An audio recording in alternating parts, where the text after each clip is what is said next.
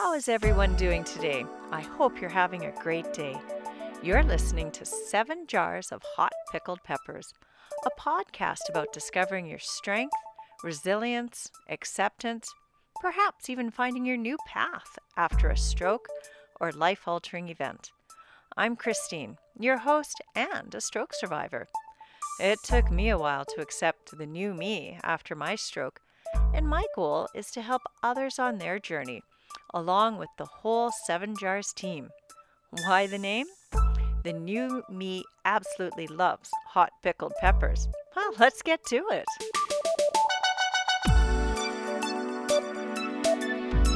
Hi, I'm Ken. Welcome to 7 Jars of Hot Pickled Peppers, Season 2, Episode 2, Calgary Stroke Program.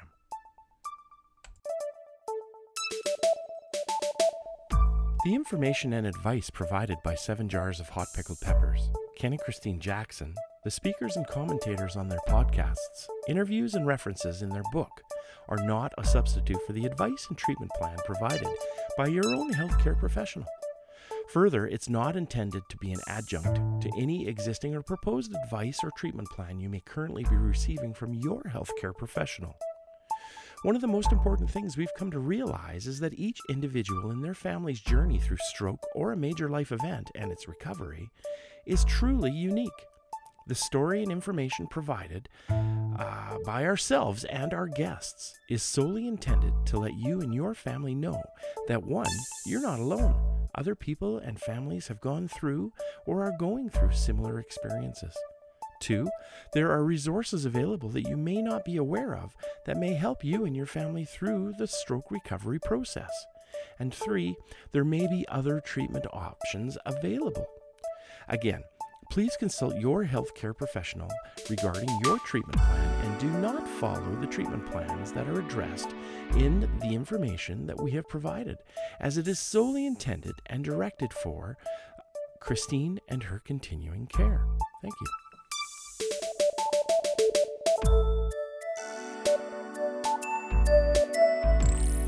Now it's time for Quote of the Cast. Wherever the art of medicine is loved, there is also a love of humanity. Hippocrates. I was so fortunate in the care and medical help I received during and after my stroke. The team really cared about me as a whole person, not just my stroke. My neurologist and a whole team of people were there to help me every step of the way, and they're still there for me. They helped me medically and with my physical recovery, mental, emotional health throughout my journey of acceptance to the new me my stroke had brought about. Now we've heard about another amazing stroke program that is providing excellent care to anyone who has experienced an acquired brain injury and is one of the leaders in the future of stroke care. There's a funny story, though. I heard about this amazing stroke program from my sister, Cammie, who lives in Niagara Falls, Ontario. Cammie is a nurse practitioner, and she actually did a podcast for us in Season 1, Episode 6. Hopefully our interview today will let others know about this amazing stroke program right here in Calgary, Alberta, Canada.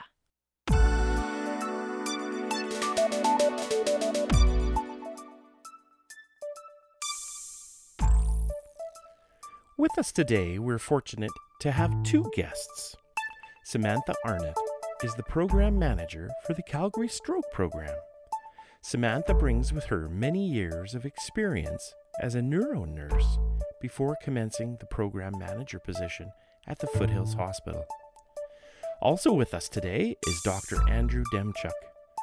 He's an associate professor at the Department of Clinical Neurosciences for the Cummings School of Medicine, University of Calgary. He's also a stroke neurologist and a director of the Calgary Stroke Program, Alberta Health Services. Dr. Demchuk's primary research interests focus on vascular imaging. In addition to his research and clinical activities, Dr. Demchuk is a member on a number of local, national, and international committees focusing on stroke. He is a past board chair of the Heart and Stroke Foundation of Alberta and the Northwest Territories.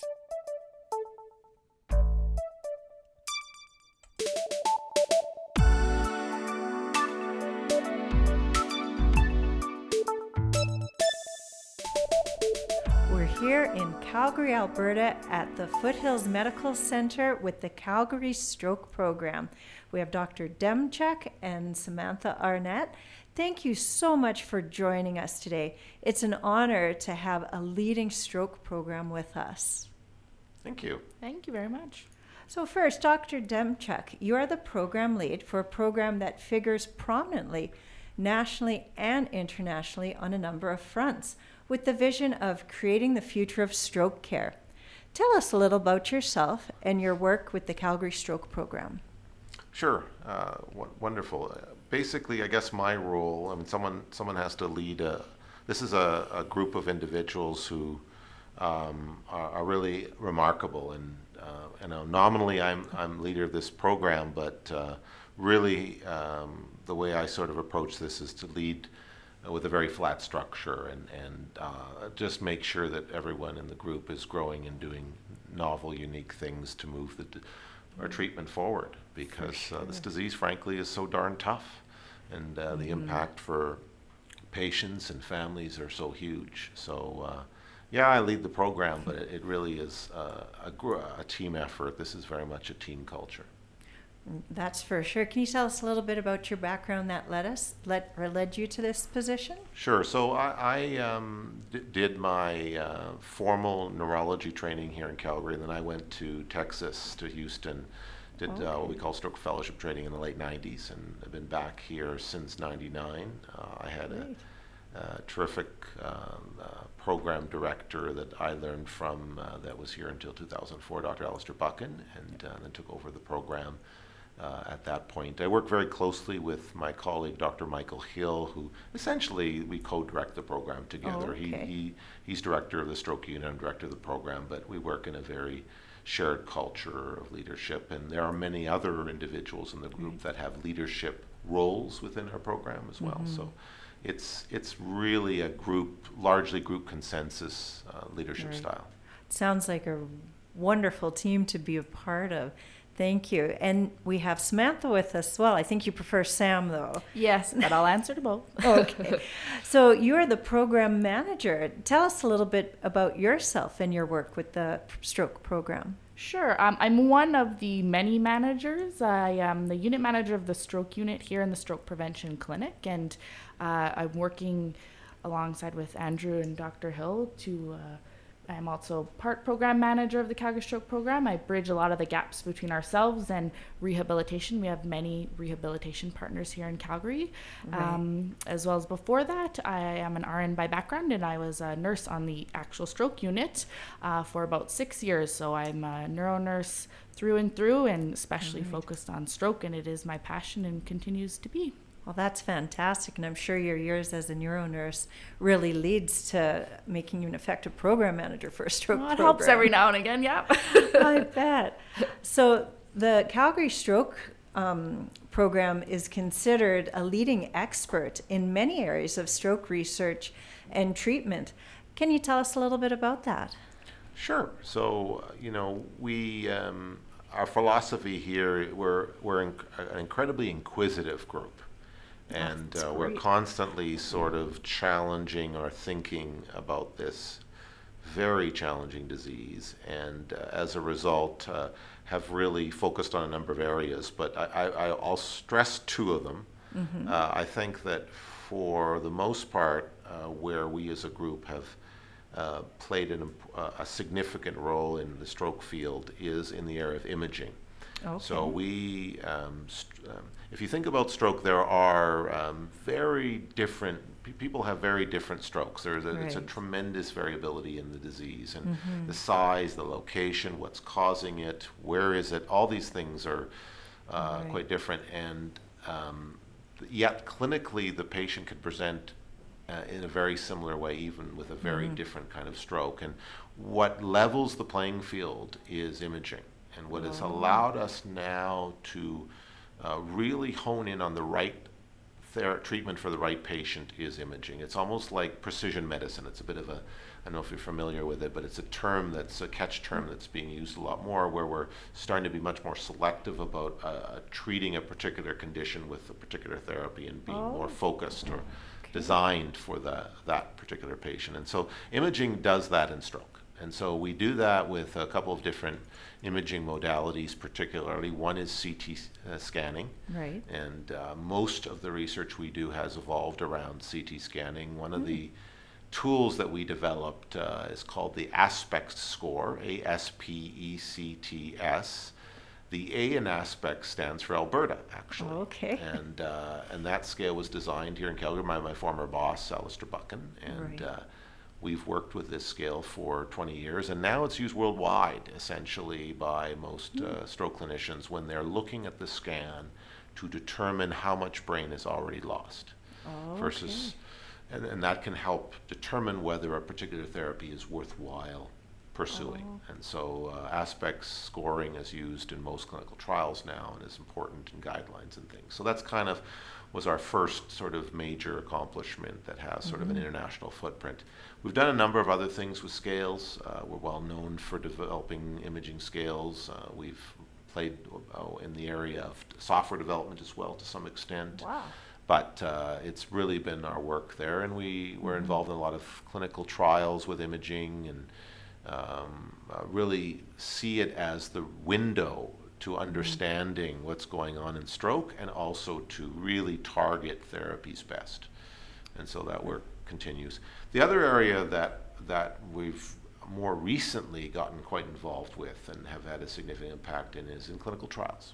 Okay. So my colleague Michael Hill is a terrific clinical trial doctor. He has a lot of advanced training in running clinical trials and led the effort of the recent ESCAPE trial, which was a major trial we did back in 2013 through 2015 evaluating mechanical thrombectomy, where you pull the clots out of the brain. And this trial was published in 2015 in New England Journal and was one of 5 major trials that really sort of established this therapy.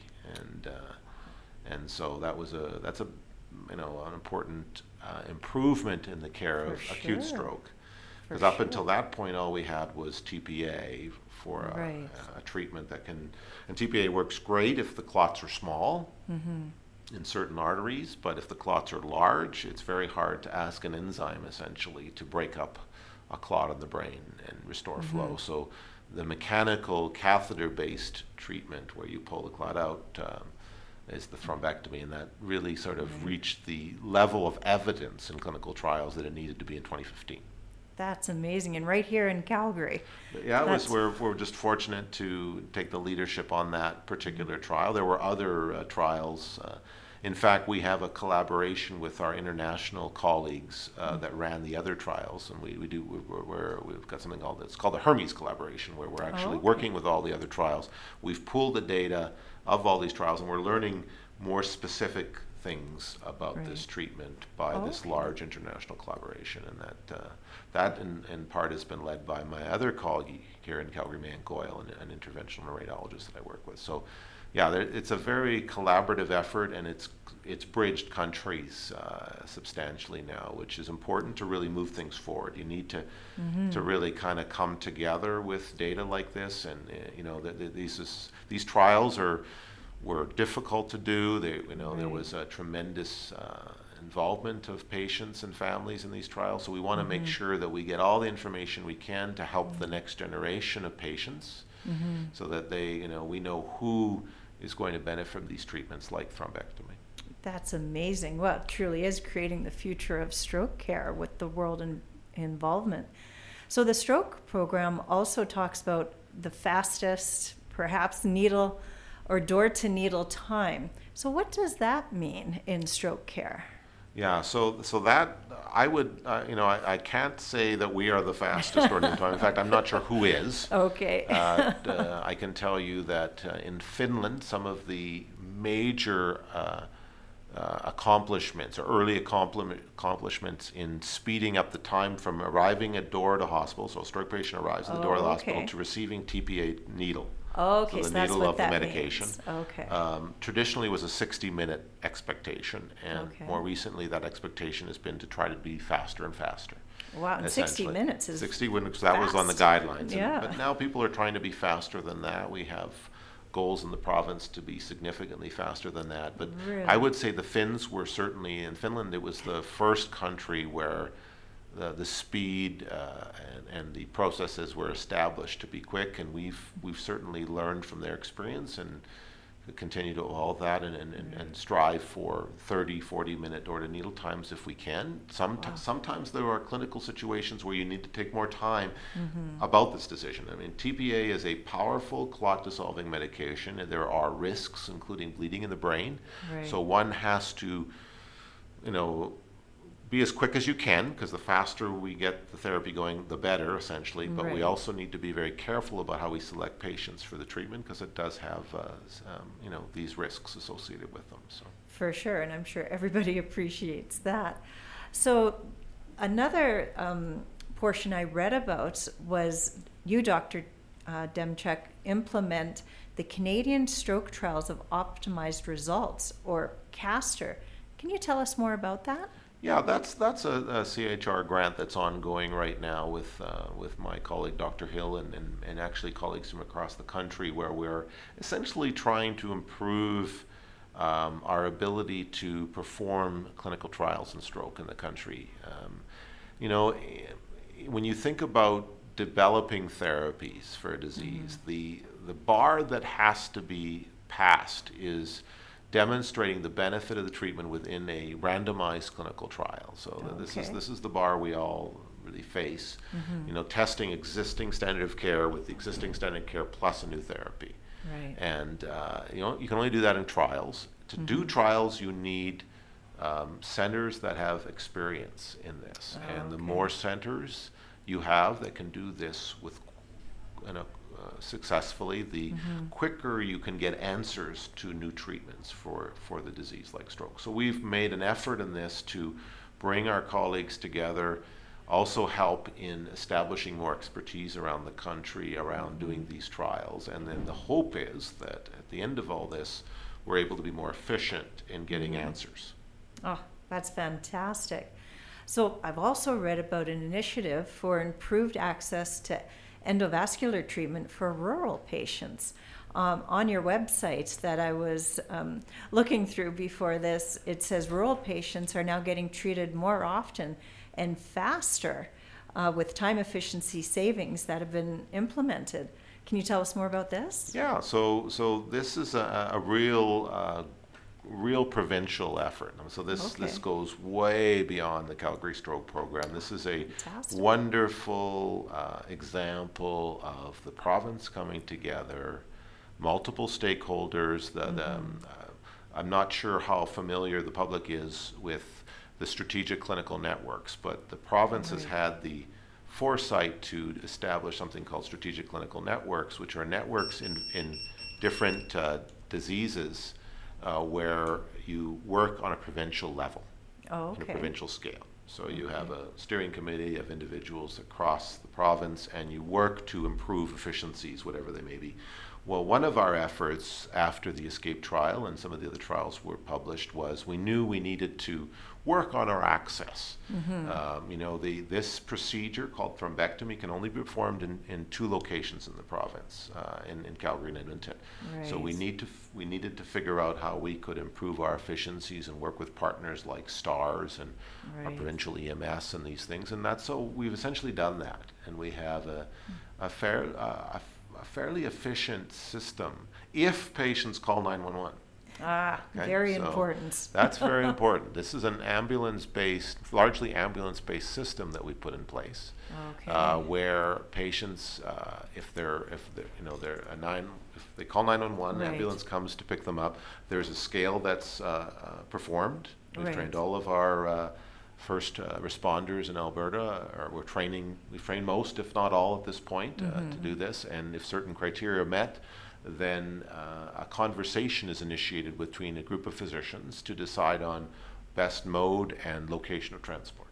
Okay. And we're able to do that in this province because we have this provincial framework to do that. And I think that's, I think that's a really good thing. And it's been a very positive experience to set that up and make that work well. So patients, we still have the challenges of geography and distances. Oh, for sure. We do involve STARS, so please buy your STARS lottery tickets.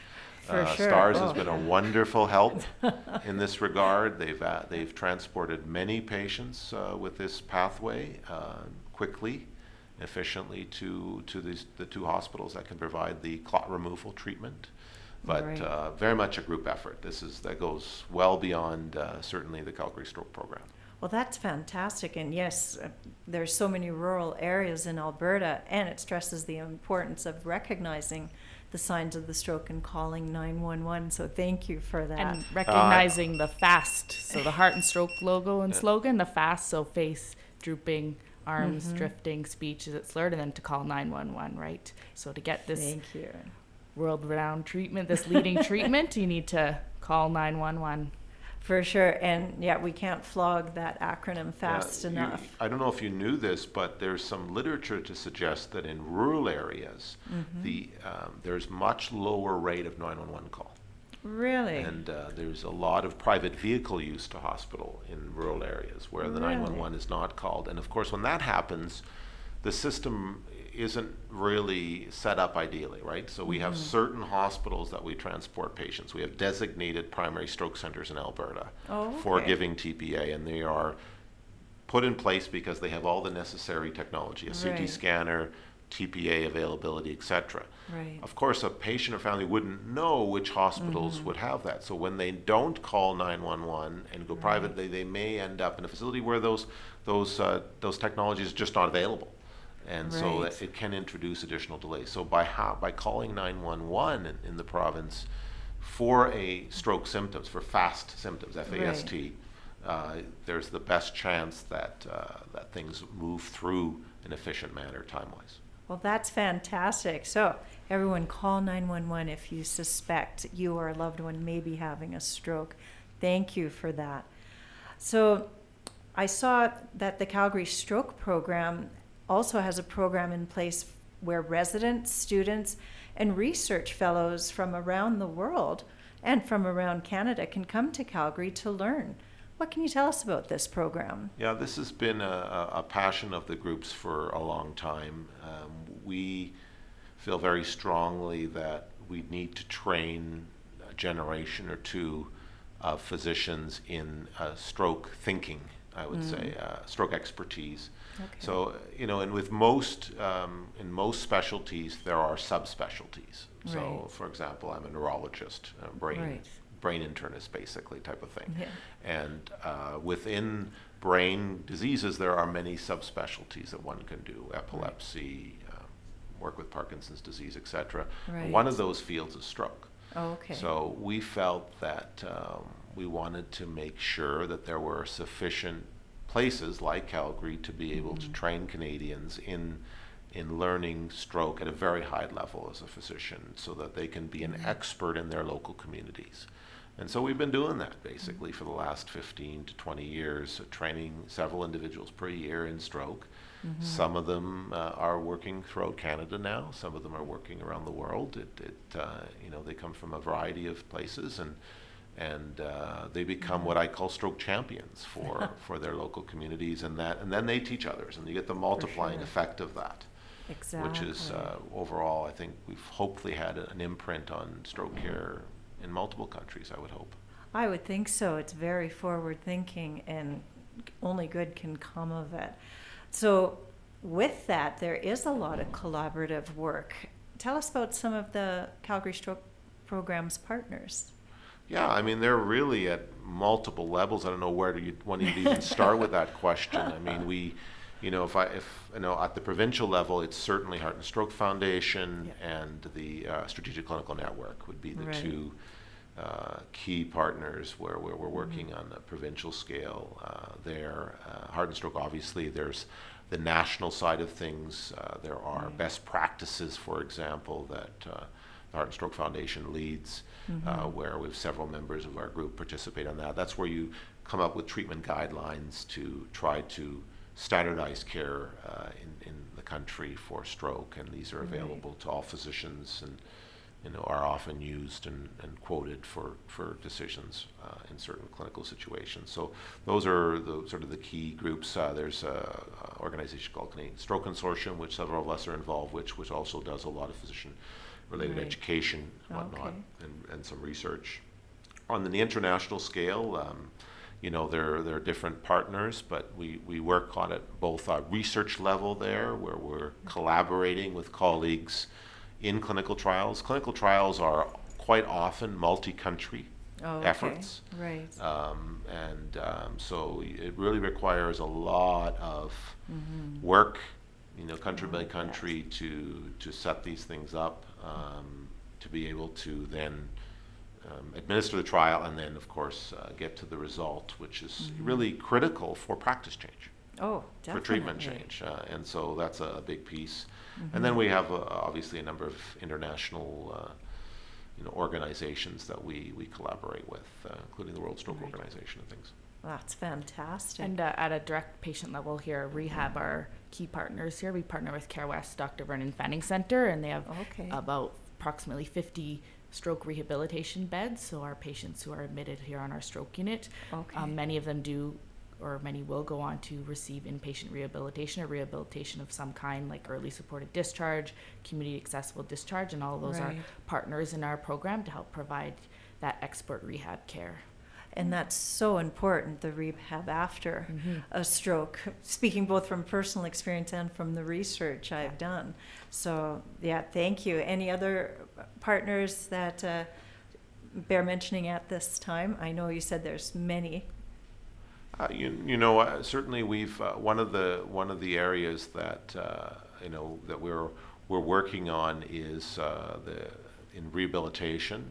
There's been some work at a national level with the Canadian Partners for Stroke Recovery, which is a real effort to work on the science of rehabilitation and try to improve rehabilitation. I think that one of the great future areas of growth will be in our understanding about how the brain rewires. The rewiring process, we're just scratching the surface in, I think, our understanding of that, and I'm pretty confident we can do better in terms of understanding and helping or enhancing the brain's ability to rewire. It's a remarkable organ, but it actually creates barriers to rewiring, particularly after a month or two.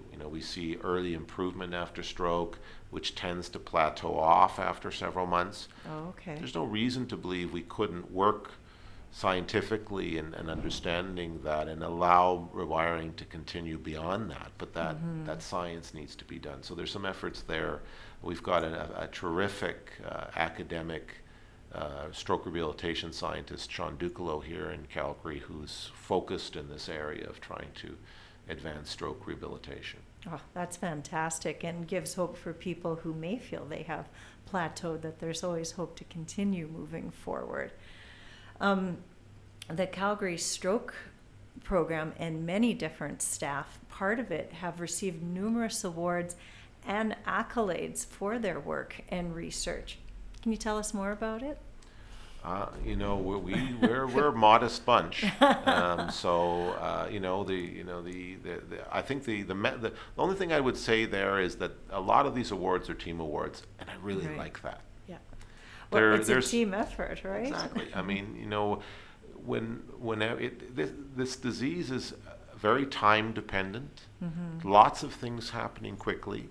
The only way one can efficiently, successfully help a patient is if the whole link, the so-called chain of survival, is all fairly smooth with few bumps in the road.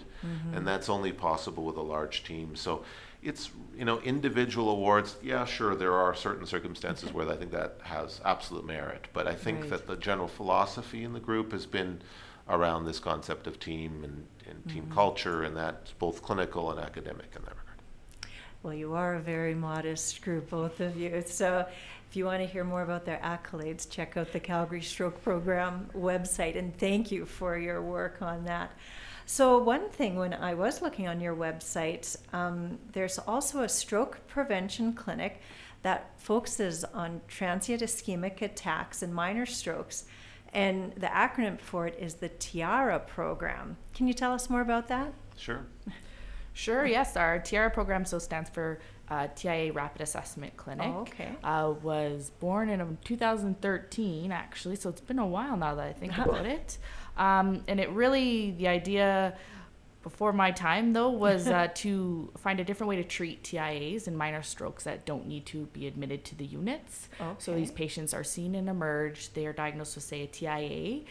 Their symptoms have resolved. They could safely go home on certain medications. However, they still require some diagnostic imaging. They need to be seen by a stroke attending physician to see why they may have had the TIA, to do some preventative work. And so they come to our clinic the next day usually, are seen by the stroke physician. They're sent home from emerge, seen by our physicians the next day, and many will receive diagnostic imaging, usually same day is what we strive to achieve. And that way everything is all kind of wrapped up and completed on their one admission, and then their plan going forward. And it saves admission to the hospital, which no one ever really wants to do, right? And it seems, that pressure on the system as well. Anything else?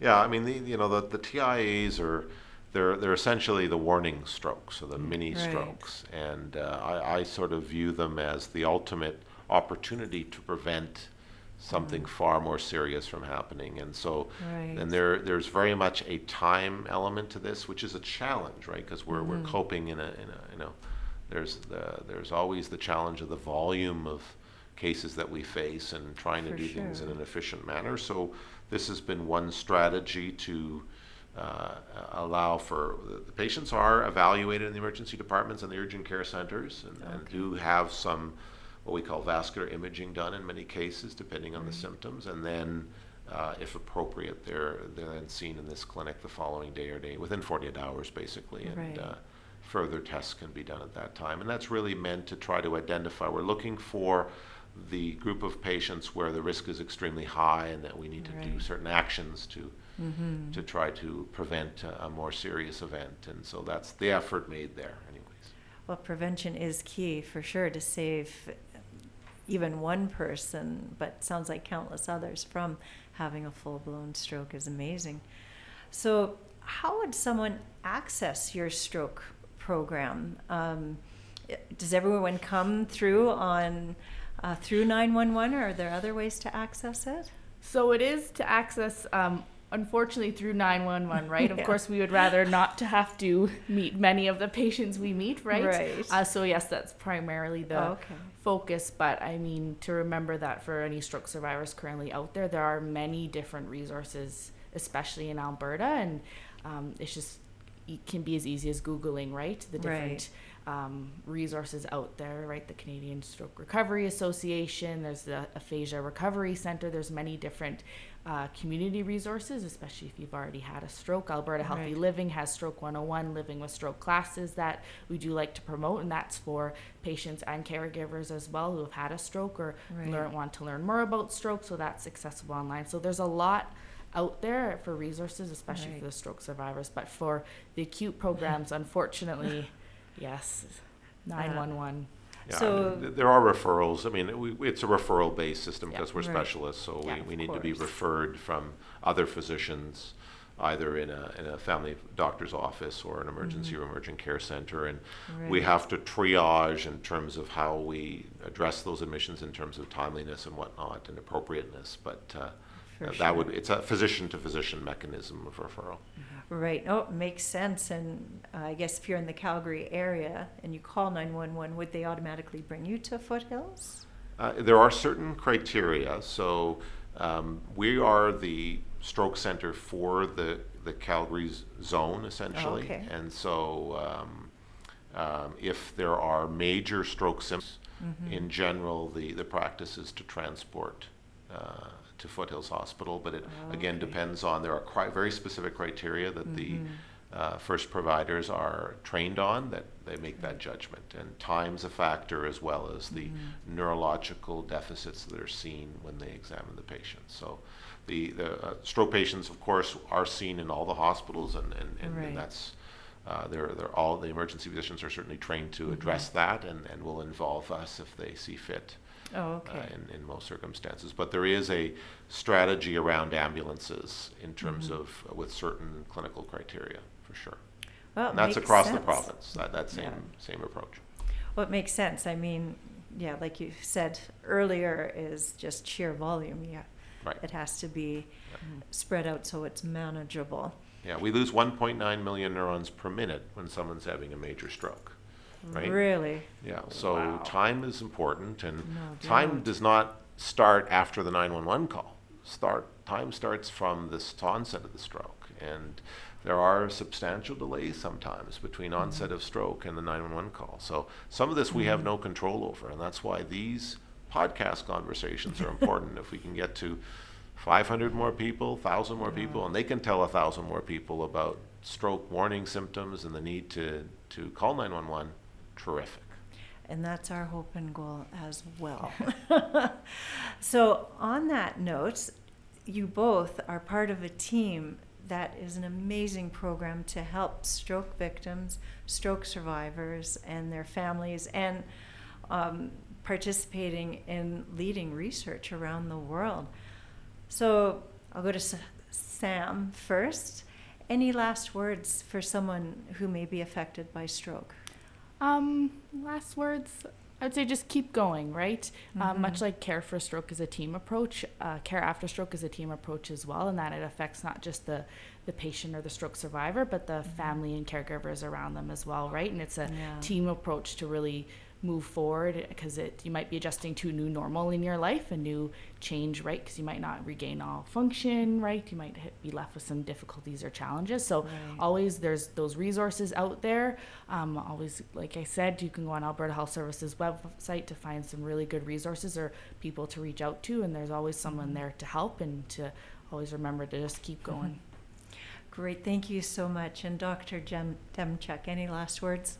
Yeah, I think that the key is to stay positive. I think, depression is a common challenge after stroke. And so if you can stay positive, stay focused, keep working on your recovery. Recovery doesn't have to stop at 2-3 months. You can carry on. You just need to keep working at it. And, the nice thing about stroke is improvements are there. They can happen. Right. They're visible. They take time. But you can see them, and we've seen them well beyond 3-6 months after stroke. They're usually smaller at that stage, but they're still can happen. And I think that it's that positive frame of mind that I think is really important for individuals. I agree with you completely. And yes, we, as I've said many times before, and I'll say again here, we can't choose what life throws at us, but we can choose how we respond to it. So thank you both for your words, for choosing to be positive, choosing to keep moving forward, even if it's only a little bit at a time. You're a wonderful team, and you may not say you're the world's leading best, but you are an amazing program providing hope to many, and I really appreciate you being on the podcast today. Thank you so much. Thank you very much. Thank you.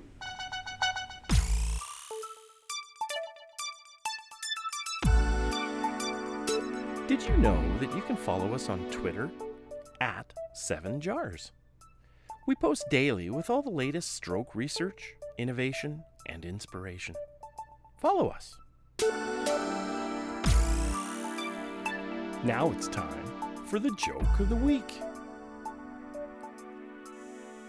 The Foothills Hospital hosts a wonderful program, but there are downfalls to working in a hospital. Really? Like what kind of downfalls could there be for working in a hospital? Well, you couldn't call in sick, because your boss would just say, well, come on in, we'll check you out. Oh, brother. Well, I think it's funny.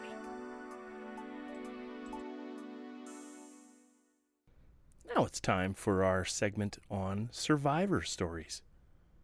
We'd love to hear from you. If you'd like to share your own stroke or survival story, or your experience as a caregiver. You can submit your story through our website at 7 Jars of Hot Pickled Peppers, or personal message us on Facebook. We look forward to reading your story.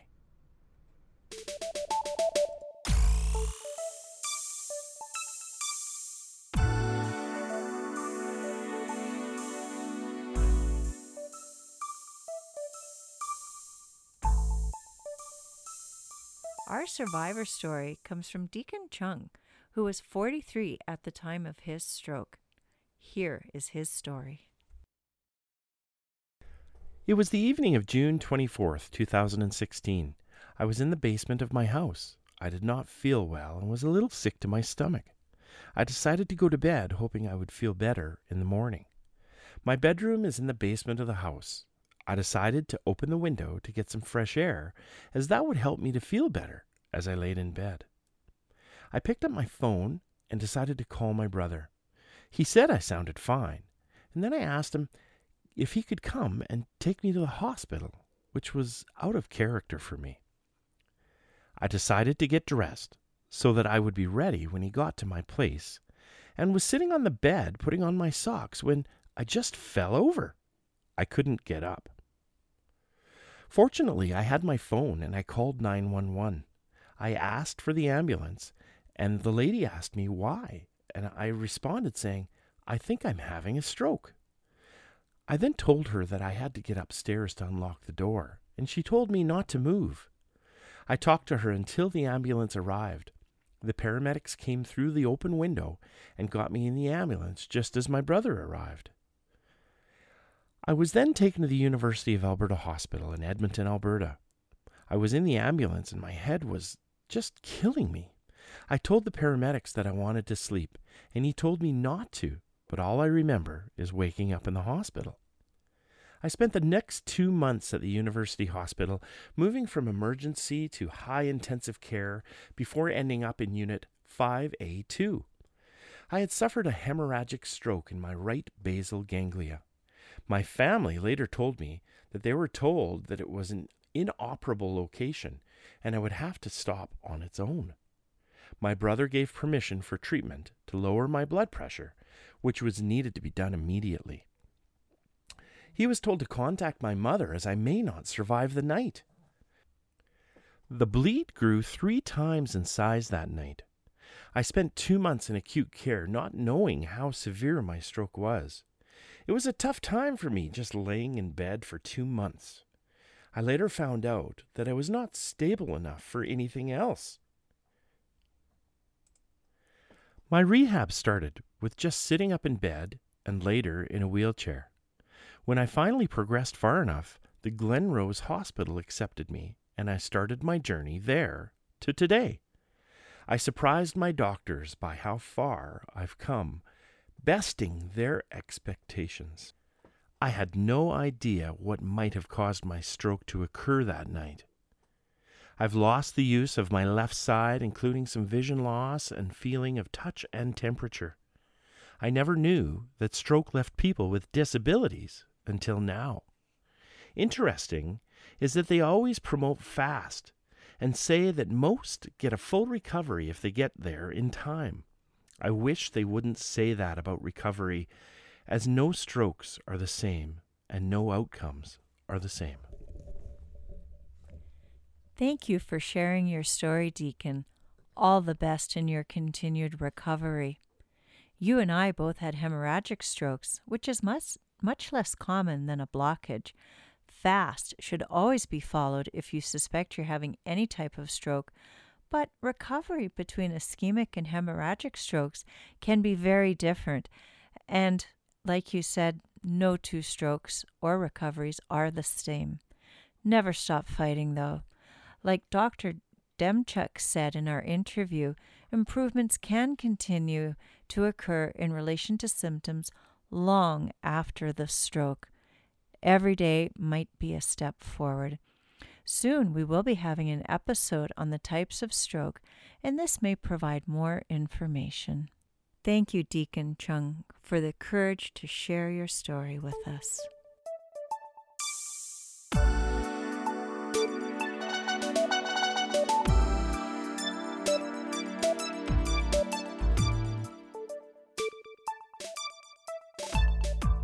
Now it's time for our Stroke Link. You know, I can't believe we have such an amazing program right here in Alberta. I know, it's incredible. More people need to know about it. I agree. If you go onto Google and type in Calgary Stroke Program, you'll find their website. I tried that too. I wanted to learn more about it for myself and for our podcast. Me too. And I clicked on the home icon and it took me to a page that had all the latest research, including news, articles, and videos. So much great information. I clicked on an icon for families and patients. Again, great content. There's also a page for contact, but you do need a referral if you want an appointment. We recommend looking up the Calgary Stroke Program, and we'll have a link available, as always, on our website and on Facebook.